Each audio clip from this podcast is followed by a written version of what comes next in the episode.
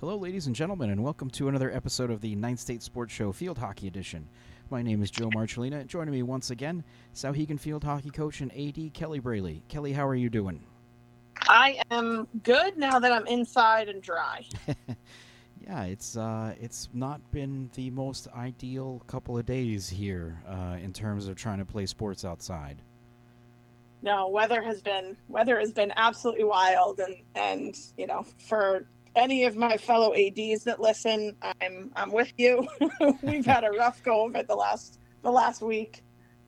Yeah, I yeah, I mean, I guess I I've been focusing mostly on the last couple days just because of all like, you know, the the uh, in the moment postponements. Um, but yeah, this has been going on with the heat for for a good week now, and uh, and thankfully it looks like it's going to stop. Uh, at least with the heat, the rain that's another thing, but but yeah, no yeah, that's 90. okay. I'll I'll take I'll take rain over sweltering Yeah, heat and wet bulb globe temp things. yeah, We can- exactly. We can retire that for the season. Uh, I'd also like to retire uh, four-hour football games that only entail playing a, a half of the game. Uh, that was not uh, on my bucket list uh, forever. Maybe it was the maybe it was the experience you didn't know you needed. Now I you can did- say yeah. you really have done it all. I I didn't know that I needed, but also that I didn't need it. Uh, yeah, yes, that's that's the best way to put it. Can can confirm you didn't need Yeah. it. Uh, all right. Well, don't forget that you can, uh, of course, always send us questions and feedback by shooting an email to nhhighschoolsports at gmail.com. Uh, you can follow us on Twitter, Facebook, Instagram, and YouTube at, at NHHS Sports. Uh, the Field Hockey Show will be posted every Monday during the regular season at nh-highschoolsports.com. Uh, and, uh, of course, just like to mention everybody again, uh, we are looking for sponsors for the podcast this fall. Uh, so if you are enjoying the show uh, and you know someone that might has a business that they'd like to promote on the podcast, or you have a business of your own that you'd like to help support us, please get in touch by shooting an email to nhhighschoolsports at gmail.com. Uh, so I think I, I wanted to start uh, this week kind of going over. Uh, I know I know we're in a we're in a weird spot to try to talk about the coaches poll. Um, you know because we are recording these on Sundays. The poll comes out, or the podcast will be posted Monday morning. The poll then gets posted Monday afternoon. So it's kind of we're going off of a, a week old uh, top ten. Um, you know, but I still think it's it's kind of interesting to to talk about, even though it's some games have happened since the last official one came out. Uh, you know, but but we saw for you know the second week in a row that Exeter was uh, voted as the number one team. Um, you know, but it's not that big of a gap. Uh, you know, Exeter's got uh, got seven of the first place votes this past week, out of a total of eleven. You know, with Dover picking up one and Windham picking up two, um, you know they're they're not far behind. But it, it feels like there's, at least as of last week's, a clear one, two, three. Then you got Stark, John Stark, and Winnacunnet uh, right behind, and then literally there's everybody else. As you've got I think another dozen teams that are getting votes, um, starting with Pinkerton at six. Yeah, it's, and it's interesting, like to look at it. I mean, I think the games that were played this past week will definitely have an impact on, you know, that top stuff. But we'll get into that in a minute. Um, I, I think it's interesting though because the, you know, that kind of that bottom half of the coaches poll is kind of indicative of the way. Uh, definitely D1 and D2 are shaping up as of right now. You know, there's no, I think there's a bit more parity maybe than um, than I think I was definitely expecting. In that, you know, in years past, especially in D two, like the top five have been pretty, pretty set. You know, top four, top five are pretty in there. Now I think like it's gonna be, it's gonna be a grind to see who are in those top, top spaces. And I think the same is said for D one. I think there are some teams that are, you know, really making really making their presence known in this first third of the season. Um, so it's it's interesting how that's kind of all shaken out in the poll as well. Yeah, what's what's kind of interesting is looking at um, you know looking at the standings, assuming that, that these are, are at least win and lo- wins and losses, they're they're up to date. Um, you've got four teams in Division One without a loss, and then you've got uh, another six teams with only one loss. So it's you know there's there's not a ton of separation yet, and um, the the some of the the kind of uh, I guess round robin, if you will, like where you know this team beats that team, and then that team goes and beats that other team, and maybe it circles around back to that first you know the first team then loses. You know, so I, I think we've got a little bit of that going. W- what's always interesting to me about Division Two is is that you know obviously Division Two and Three are a little bit different. You've got in Division Two more teams than Division One, and in Division Three you've got teams that are more spread out. So the scheduling is different for all three divisions, right? In Division One, you play everybody once, uh, I believe. Right. Division Uh, Three, yes, yeah, I think that that's Yeah. primarily the way that's set up. Yeah, um, Division Three, I think everyone that's for the most part, everybody on your schedule, you play twice, uh, if not everybody, but mo- most everybody on your schedule. But you won't play like half the division. Where in Division Two, it's so like spread out. Like we, I know we talked about, you know, Plymouth and Kennett uh, a couple weeks ago, and, and even Kingswood. You know, teams that are, are are for a little further north, they don't come down and play. You know, everybody in the south, and no one, not everyone from the south goes up to play them. Like how, you know, um, or or you look at a team like Portsmouth that plays, you know, Souhegan and Stark and Goffstown, but they don't play Hollis Brookline. They don't play Milford. Like yeah. The the interesting thing, like the way the uh, over this last cycle, so uh, all the schedules are on a two year right. cycle, and that also lines up with division alignment. Um, last cycle, a couple of teams swung divisions, so D two is now, I think, by far the biggest with twenty, 20 teams, teams, in it. yeah. So, um, so there's it's mathematically impossible to play everybody once. Plus, you factor in that it encompasses, you know, two thirds of the state, and and it makes that that travel stuff a little bit tough. Um, I think a, a few D three teams do some crossovers um, with D two. I know Right. Kennett plays um, Berlin twice, I believe. Yep. Hanover usually has some crossovers. I don't think Plymouth does, but um, Uh, I got but it right. yeah, I mean it, it it definitely makes it for a more interesting an interesting thing come come playoff time. I mean, even even Souhegan, like Merrimack Valley is not far from us. We play Bow, but we don't play Merrimack Valley. So um so yeah, just kind of shaking those things up every two years is interesting as well. You know, hopefully you get some new teams in there in your mix on your schedule. Um but yeah, it's interesting in D two. Yeah, it's and that I, I think that goes a little bit towards you know sometimes I, I feel like D twos maybe also the Division two where historically there's been a, you know an upset in the quarterfinals or the semifinals or, or you know because of that you know like maybe you get someone who's you know a good team but they're playing a tougher schedule because of their geography and then they end up Yeah. a lower seed and it just so works out the matchups work out that they are then able to pull off a couple upsets Yeah, it's interesting. It always seems to be the eight seed too. like yeah I think yeah. Goff, Goffstown would have been the last one to do it. I'm pretty sure They were the the, ni- last time they went to a final is the eight seed. they were the nine seed actually nine seed. Okay, well I- even yeah, yeah. same. because I remember I because they they played at I want to say they played at Oyster River uh, in the first round, and I went out to that because there were there were actually no other games I think that were close by for me, uh, and they yeah that was at Oyster River. I think so they were the nine seed. yeah. Um, so yeah, well, of course, um, we'll have a, uh, a new poll out uh, Monday afternoon. Uh, interested to see where I, I would assume uh, with with Windham beating Exeter last week, we're going to have a uh, a new number one team. Um, that would be my guess, uh, but you, you never know. Sometimes um, everybody picks their top ten a little bit differently. I, I know. Uh, I, I think anyone that's listened to uh, the podcast uh, for lacrosse in the spring, I've, I've talked about how you know sometimes I'm I'm feeling like uh, you know in the moment who do I think are the top ten or is it you know at the end of the year who do I? and sometimes I'm I'm a little uh, all over the place so uh, maybe I'm not the most consistent voter then but uh, I don't know. yeah. I think I don't know. If, I don't know that my brain's ever consistently functioning on the same wavelength. So I think you get a pass. certainly not after after you know what we, what the weather last week all that heat the heat from last week No. has definitely fried my brain Yeah, for sure. Uh, you know, another another thing that uh, I, I, mentioned last week that didn't come to fruition in part because of some of these schedule changes was uh, the playoff picture. Uh, I, I, had, had, you know, we were talking when you said last week that it's still early, but not after this week. Uh, yeah. I, said, "Oh, maybe it's time to do one of these," but uh, of course that didn't come out as I as quite hoped because again because of some of the rescheduling. So hopefully that'll come out at the end of this week. Um, you know, although who knows with the rain that we're going to have. I, and, and you look at the, the standings a little bit too. I mean, you've got some teams in Division One.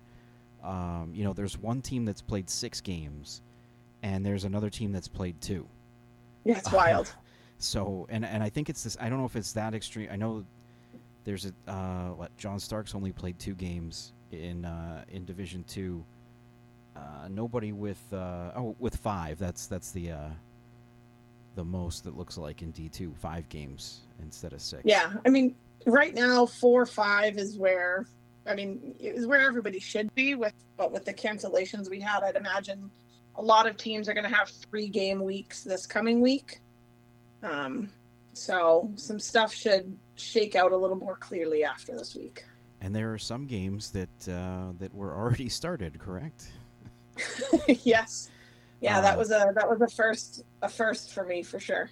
What so what you so you this was on Friday. Uh, you were trying to play Derryfield, uh, and it looked like it was going to be a nice night, uh, at least when you were scheduled to play, right? And then it and then it just went south. Yeah, I really thought we had enough of a window to get it in. We had a girls soccer game right before that. They got in fine. We got one quarter underway, and then thunder. Uh, so, um, did we determine? We I know we, we were discussing this beforehand. Do you restart the game, or do you pick it up from where you left off if it's still if it's an early part of the game? If it's the if it's the early part of the game, I'm, I'm confident that you restart the whole game. A half constitutes a full game.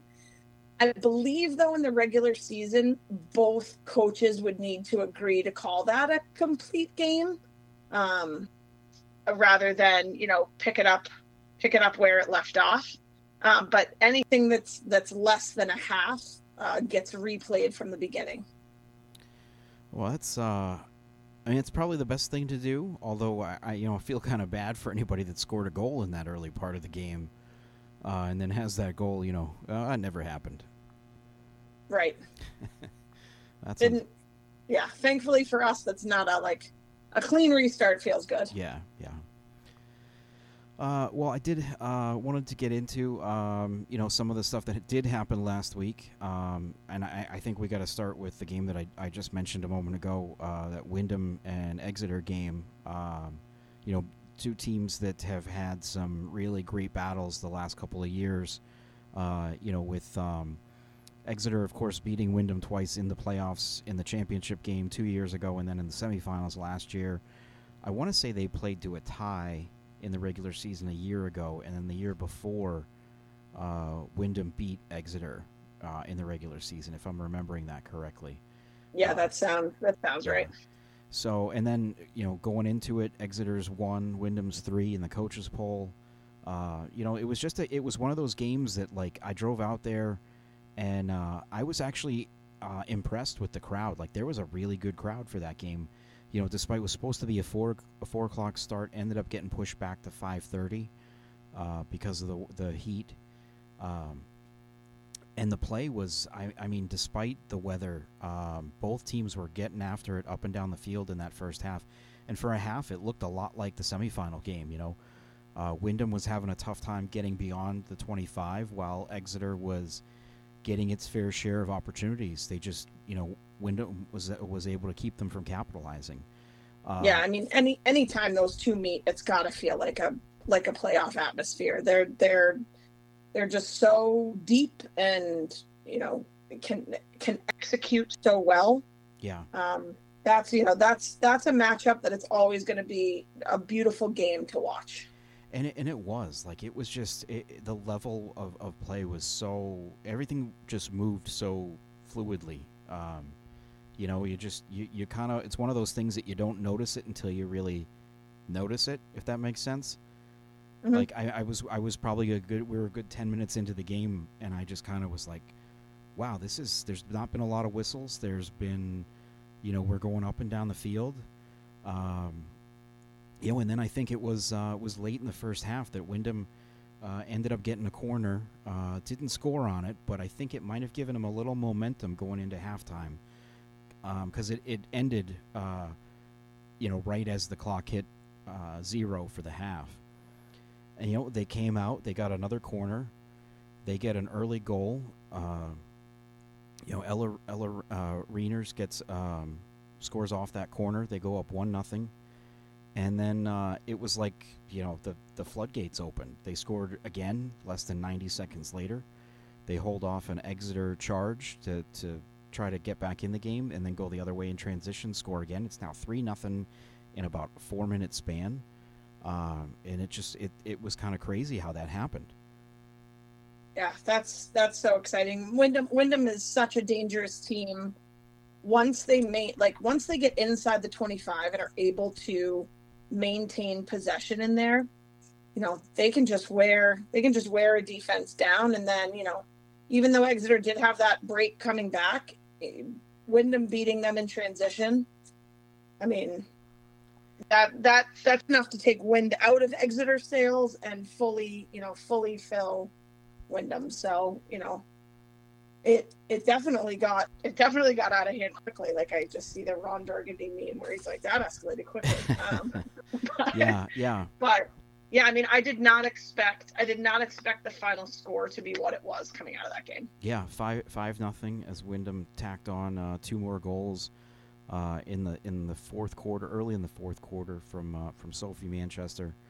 Um, she had two goals and an assist uh, yeah, they and well, that was the other thing too. Is is you know you look at a Windham scoring, uh, getting a five nothing win, scoring five goals on someone, and you figure that you know one of their one of their seniors from that uh, midfield line, um, you know Sophia Poncini, Ava Sanchez, um, um, I'm forgetting Mia Gallinelli. Like one of them is going to have you know a goal, an assist, something. None of them did. It was all of their you know um, you know, their forwards getting into um, the scoring. That's that's scary for anybody I think who's playing Windham coming up because you know those names uh, Manchester Ponzini like they're I feel like they've been at Windham for ever. well, they are. They, um, I think both of them are younger siblings, so that, that yeah. might have a that might play a role in it. Right. Yeah, for sure. But you know that you know knowing who you have to match up against or thinking you know who you have to match up against um, and then finding out, oh, we actually have a whole other contingent of people that can make your life difficult. Um, you know, that's that's scary for the rest of D1 that hasn't yet seen Windham. Yeah, they do have uh, an interesting week uh, coming up. There, Windham is at, is scheduled to be at Pinkerton on Monday, which um, I gotta assume even if it's raining, they'll still get that in on the turf. Mm-hmm. Uh, and then they turn around and they're hosting Londonderry on Wednesday. Uh, I don't think Wednesday's supposed to be as bad as tomorrow or Monday is. Um, so that one might get in if the field's not, you know, has a chance to dry out. Um, yeah. And then they finish off the week at North on Friday night. Uh, there is that they were scheduled to play Keene last Friday, uh, but that looks like that game hasn't been rescheduled yet. Yeah, and it's tough. I mean, that's looking at looking at their schedule ahead, trying to find a, a reasonable you know space to put that in. I'd imagine you know they'll make it up between Salem and Winnacunnet. They've got a you know four day break there because you know once you get towards the end of the season, those those rescheduled dates become sacred. You know, in case we we continue to have weather moving forward. Um, you don't want to fill the end of your season with reschedules. Yeah, because then you you leave yourself in a situation where you're going to have a whole bunch of back to back to backs. Yeah, that's not uh, not ideal. No, no. uh, yeah, you had mentioned er, uh, earlier that you know some teams with the with the three game uh, weeks, you know, because of reschedules. But I'm looking at some of these schedules in Division One. I. I mean, you've got Dover is playing at Londonderry on Monday, home to Exeter Wednesday, and then at Bishop Guertin on Friday. Uh, you know, so they've already got three games on the schedule. Same with with Exeter. We mentioned Windham.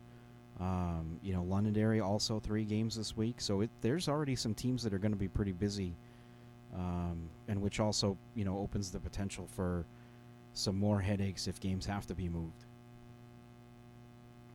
Yeah, for sure. Um, and I think it also, it's, I mean, most of those teams are all going to be at the midway point after the end of the season too. So, um, you know, maybe a much clearer picture of where, where the chips are going to fall as we head into the hopefully cooler, drier month of October.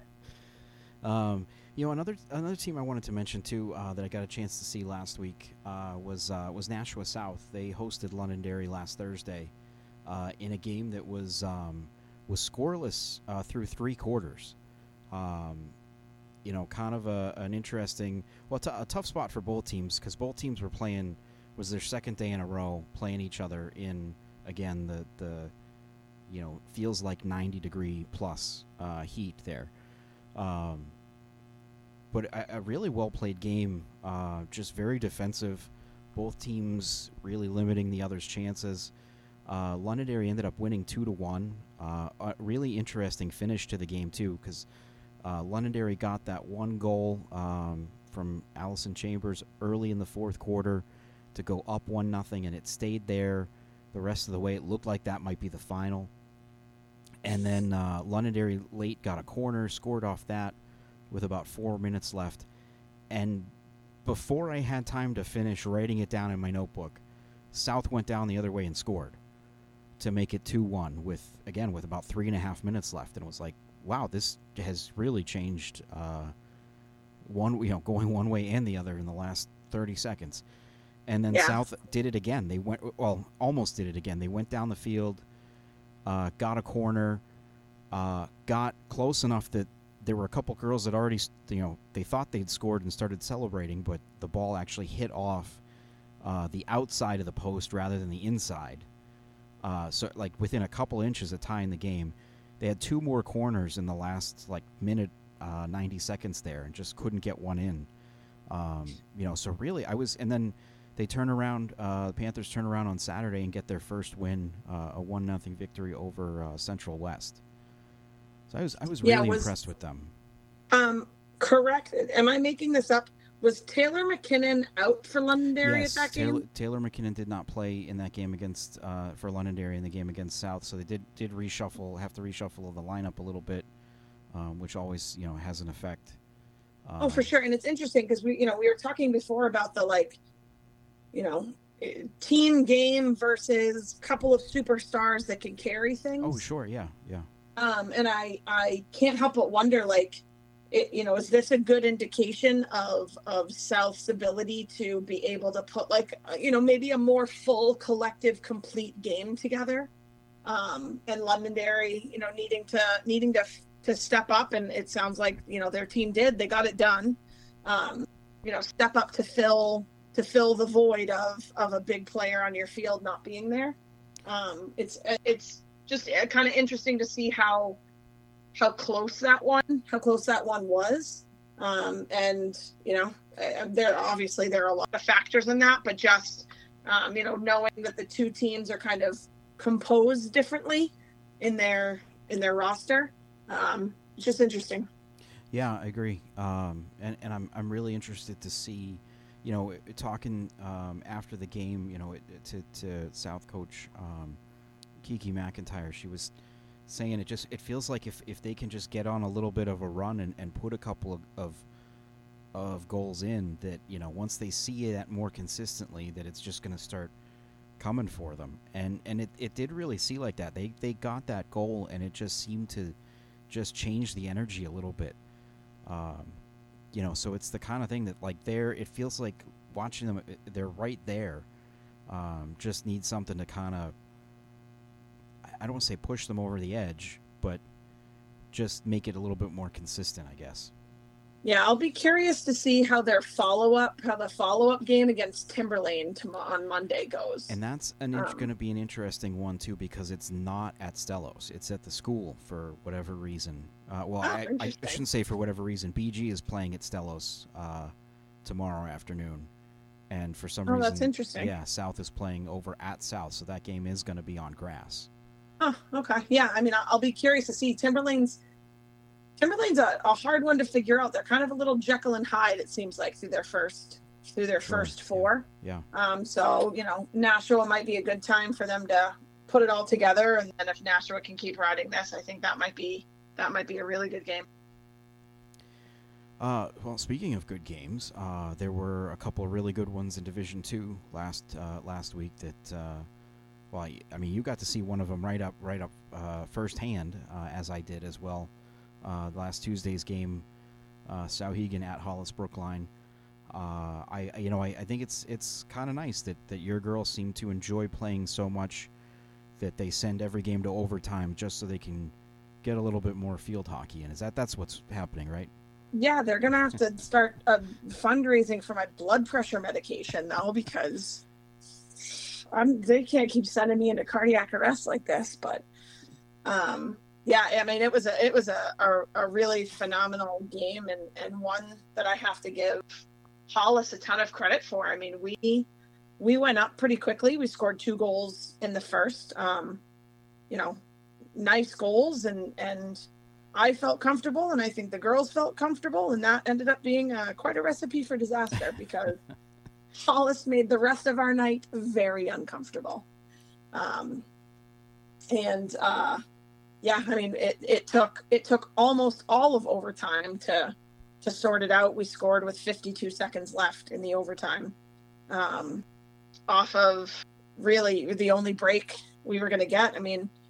Hollis packed their pad. They got a they got a corner in the OT.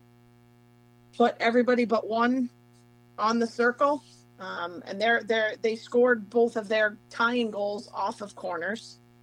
Yeah. So um, you know now they're going to run a, a corner with almost the same number of people, but I'm one less defender down. And I thought, oh boy, but also knew if we could sustain and break out of that, that that that might be the transition that we needed to get up and sure enough, that's what happened. We had a three on one, and Ori Dart made a beautiful pass over to Ella Russell, who buried it. Yeah, it was a um, one of those ones where you're you everything feels like it's going to go one way and then it just shifts the other. Um, I, I want you mentioned that the tie the two goals that Hollis scored in the second and the, the tying one was was one of the uh, one of the crazier deflections I Yeah, I feel like I've ever seen. You know, j- just because everyone, al- you know, you try to get those kind of deflections in, or you try to get shots like that in, and they they ninety nine percent of the time they don't work, or Mhm. the- you know, it's, it hits it hits your hand or it hits a foot or something. You know. Yeah. Um, this one was a, a, a shot by uh, Nia uh, Jernberg. It, was deflected by Katrina Lee. Like, all, she was in the perfect spot right next to the goal, and had her stick at the exact right angle that it where it deflected in. I, yeah, I I uh, was one of those ones. I thankfully got video of it, so I was like, "Geez, I got to go back and watch that again." Um, I mean, it was a yeah, it was a near perfect deflection, just an incredible Yeah. goal. I thought. yeah, it was it was well executed, and um, Jernberg, she's uh, she's Hollis's number twenty one. Yes. Yes. Yep. Yeah, she was she was a real problem. She, and I told her that I told her that in the handshake line. I said, "Listen, you were a real problem in in the best of ways. Like, um, you know, anytime anytime you have a a person like that on your team who can step up in those big moments um, is great. And I mean, proximity always creates fun rivalries. You know, and in in recent years, Hollis has grown a ton. Those girls have worked super hard to get there. Um, so it's it's definitely been more formidable matchups than you know maybe in in some years past. Um, but yeah, they are they are not a team to be trifled with, and I would imagine we'll see them again in the postseason. Well, yeah. I mean, it was uh, just look at a year ago. Um, similar kind of game where you guys went up early, and things got away from them late. I think it turned into like a six-one or six nothing game, right? Yeah, and it really wasn't that kind of a game. It just they, th- you know, it was early in the year too. Um, Mhm. You know, it just kind of got away from them, and and here we are a year later, and they're, um, you know, able to fight back and, and get back into it and force. yeah. overtime. Early in the and I think they had a weird start last year too. I think you know their yeah. their coach Greg Cochran had been uh, kind of like a, a late hire. yeah, yeah. So I think you know early in the season too, they were still trying to find their groove, but um, they they definitely have a groove now. So um, yeah, watch out for Hollis. and uh, they're you know they're another team. Um, I think they've only played two games so far. Yeah. Um, you know, so uh, they've you know they're on, on the schedule to be hosting uh, Kingswood Monday night. So, and and again on the turf, that you got to imagine weather's not going to stop that one unless there's more uh, thunderstorms passing through. Um, Right. You know, but then they have a quick turnaround at Merrimack Valley on Tuesday, and then at Laconia on Thursday. Yeah, and I mean Merrimack Valley has been Merrimack Valley's been scoring some goals. Yeah. So um that'll be that'll be one to watch, I think. Yeah, 14 goals in three games for for Merrimack Valley. Yeah. Uh, you know, the other big game uh, from last week uh, that that got played in Division Two was uh, was the John Stark Goffstown game. That was a John Stark home game played at Goffstown uh, to again avoid the heat, play at night. Uh, they ended up tipping that one at 7:30, uh, which led to like uh, I I think we were done like after nine o'clock. It was like, wow, this is uh, you know some late nights here uh, trying to do sports of late. Um, you know, but but a, a, a game that you know you look at the final score one nothing, um, and it was a, a certainly a game that Stark, you know, controlled possession for long stretches, and Goffstown's defense uh, kind of had to stand on their heads uh, to keep it that way. It was sc- again another scoreless game going into the fourth quarter. Uh, Stark scored uh, less than a minute into the quarter uh, and continued coming. They they did not uh, ease up after the goal, um, and it was you know all Goffstown had to I think keep it at a one nothing game. Yeah, and and um, one one point of explanation that might be good is, like I had a couple people ask me why that had to still stay a John Stark game, home game, even though they were at Goffstown. Um, reason being is that once you submit your schedules in, um, and declare, you know, your homes and your aways, they have to stay like that because homes and aways eventually factor into tie breaking Sure. Yep. um, seeding for the tournament. So Yeah. that's why Stark still remained the home team, even though it was at Goffstown. I mean, I I applaud them for being creative and still figuring out how to get that game in. And it's nice that the two towns are so close together and that Goffstown has a gorgeous turf field. I would I would imagine if you know if they had the grass still, that wouldn't have been able to happen because it wouldn't have been able to put it at night with the lights. And I mean, we go there Friday, and I can't wait to talk to Huft about what kind of fang, newfangled fancy LEDs he's got there with flashing lights and goal songs. But Yeah, that I was I'm uh, excited. that was um, kind of strange too, because uh, yes, when they when Stark scored, the lights and the, the music and everything went off like you know like it would for the home team, which I which technically you know John It Stark did. was for that game, um, but it was uh, I was not expecting it, uh, so it, it definitely caught me by surprise and. Um, uh, yeah, so hopefully now now you're prepared if if if uh, it goes off on, on Friday or to anyone else that's there. Uh, in the Yeah, I-. I hope we. Don't, I hope we don't see it Friday, unless they're going to do it for the visitors. I wouldn't but uh, I wouldn't count on We'll that. see. I don't count on it either. But anyways, back to the game. Uh, Um, yeah, I mean, Goffstown defense. Um, you know, I know their their their coach is is big on offense or defense leads to offense. So sure. it's no surprise to me that they could withstand kind of that storm and and you know especially their goalie Molly Breaka. She has worked her tail off over the last you know I'm gonna say five years. I think she's been she's been training in, in that goal position and is you know playing year round and, and really working hard. And I think she was a she was a big factor in in Goffstown staying in it um, last week for sure. Um, and then you know on the Stark side of things, I think them being able to sustain pressure the way they did speaks to their depth. They also had you know kind of a, a big name player for them out in Lauren Gavon. Um, but you know, Stark Stark has talent and depth, and they were able to adjust. And you know, I'm sure whomever filled that role, I think we were talking. It might have been Addie Bolduck. yeah, I believe um, I believe so. Yeah, who who you know, another really great player with tons of skill and great hockey IQ. Um, so you know, Stark Stark clearly has the depth to be able to adjust if they need to.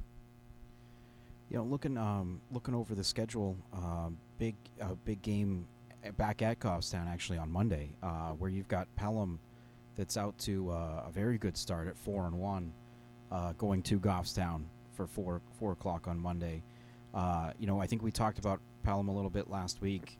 You know, early part of the season, they're they're in three uh, one nothing games, winning two of them, and then in the last two games, um, you know, they've put up 14 goals uh, against just one. So uh, against you know against some teams that are are, are not quite as strong, uh, but still to have that kind of turnaround um, that quick, uh, you know, I, I imagine that's got to be an encouraging sign for Pelham. Yeah, and I think the I think the next four games for Pelham are going to be very telling yeah. of where they end up because the next four that they have, I think, are all very formidable opponents.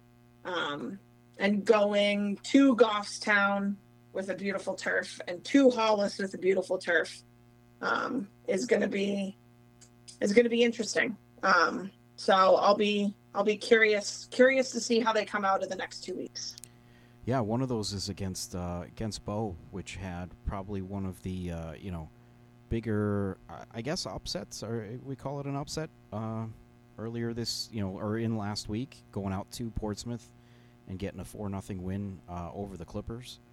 Um, you know, I, I, certainly I, I, that one was an eye opener to me. I, thought that Bow was uh, an improved team this year, but um, to be able to, um, you know, not only shut out Portsmouth but then put up that many as well, um, you know, tells me a little bit more about Bow than I, I had initially thought. Yeah, I agree. I also think that they, you know, coming out of the coming out of the game that Bow played with us, um, I think that fueled them a little bit because they definitely, you know, they definitely had some opportunities they could have capitalized on and didn't. So, um, you know, to see them come out strong against Portsmouth doesn't surprise me for them. But yeah, I, I'm I'm a little surprised at at the the Portsmouth shutout and yeah, them giving up them giving up four. That's uh, uncharacteristic for sure. Uh, anything else in, in Division Two that um, you know that, that's standing out to you, or or uh, that you're looking ahead to? Um, no, I mean that's. I feel like Division Two might have gotten hit hit the hardest with some rainouts and cancellations. So I've got. I definitely have enough to worry about this week with with my team. So sure, I'm yeah. not really. I'm not really looking ahead to too many others right now. we'll just make it through make it through Monday, and then we'll see what happens after that.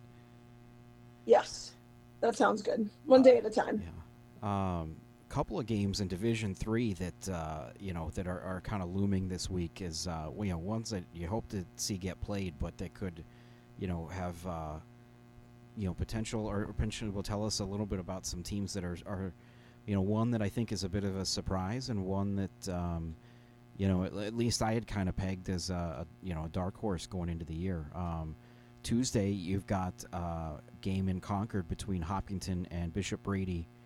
Uh, you know, Brady out to a three and zero oh start. Hopkinton sitting there at two and one. Um, i am assuming they had Stevens on their schedule for last Thursday, but I'm assuming that that game probably didn't get played. Um, you know, and and not just uh, you know, uh, sitting there at two and one after the first three, but with with 12 goals in those three games. Um, so yeah, that's kind of a game I got my eye on this week. And then the other game uh, on Tuesday, uh, you have Gilford uh, getting on the road to go down to Conant uh, to to take on um, the Orioles. Uh, Conant sitting at uh, at one and two, but with a, a, bit of a tough start. You know, playing at Brady and then at Stevens to start the year uh, with a win over Kearsarge in between. And and Gilford, you know, they've bounced back from, from their opening loss to, to Bishop Brady with uh, three wins in a row, um, including you know one against Newport last week. So I think those two games, you know, the Bishop Brady Hopkinton and then Conant Gilford games on Tuesday, um, you know, will help us or, or tell us a little bit more about what's going on in the division. Yeah, and I think where Gilford's, you know, had that kind of tough start with Brady. I mean, tough start. It's a one goal game, but sure. um, you know, I think they've been so used to winning ways for so long um, that I think if they can get this win at Conant, it might solidify their momentum moving forward, and and you know they should be able to go on a pretty good run um, through the end of the season. Well, I think uh, I don't know any other any final thoughts before we uh, we wrap this up for the week. Take tents with you. Don't be afraid to get a little wet this week. But let's get the games played. I'm I'm ready for some normalcy in scheduling. When I uh, when I left to go to uh, the the football game Saturday night, I, I started walking out the door without my jacket.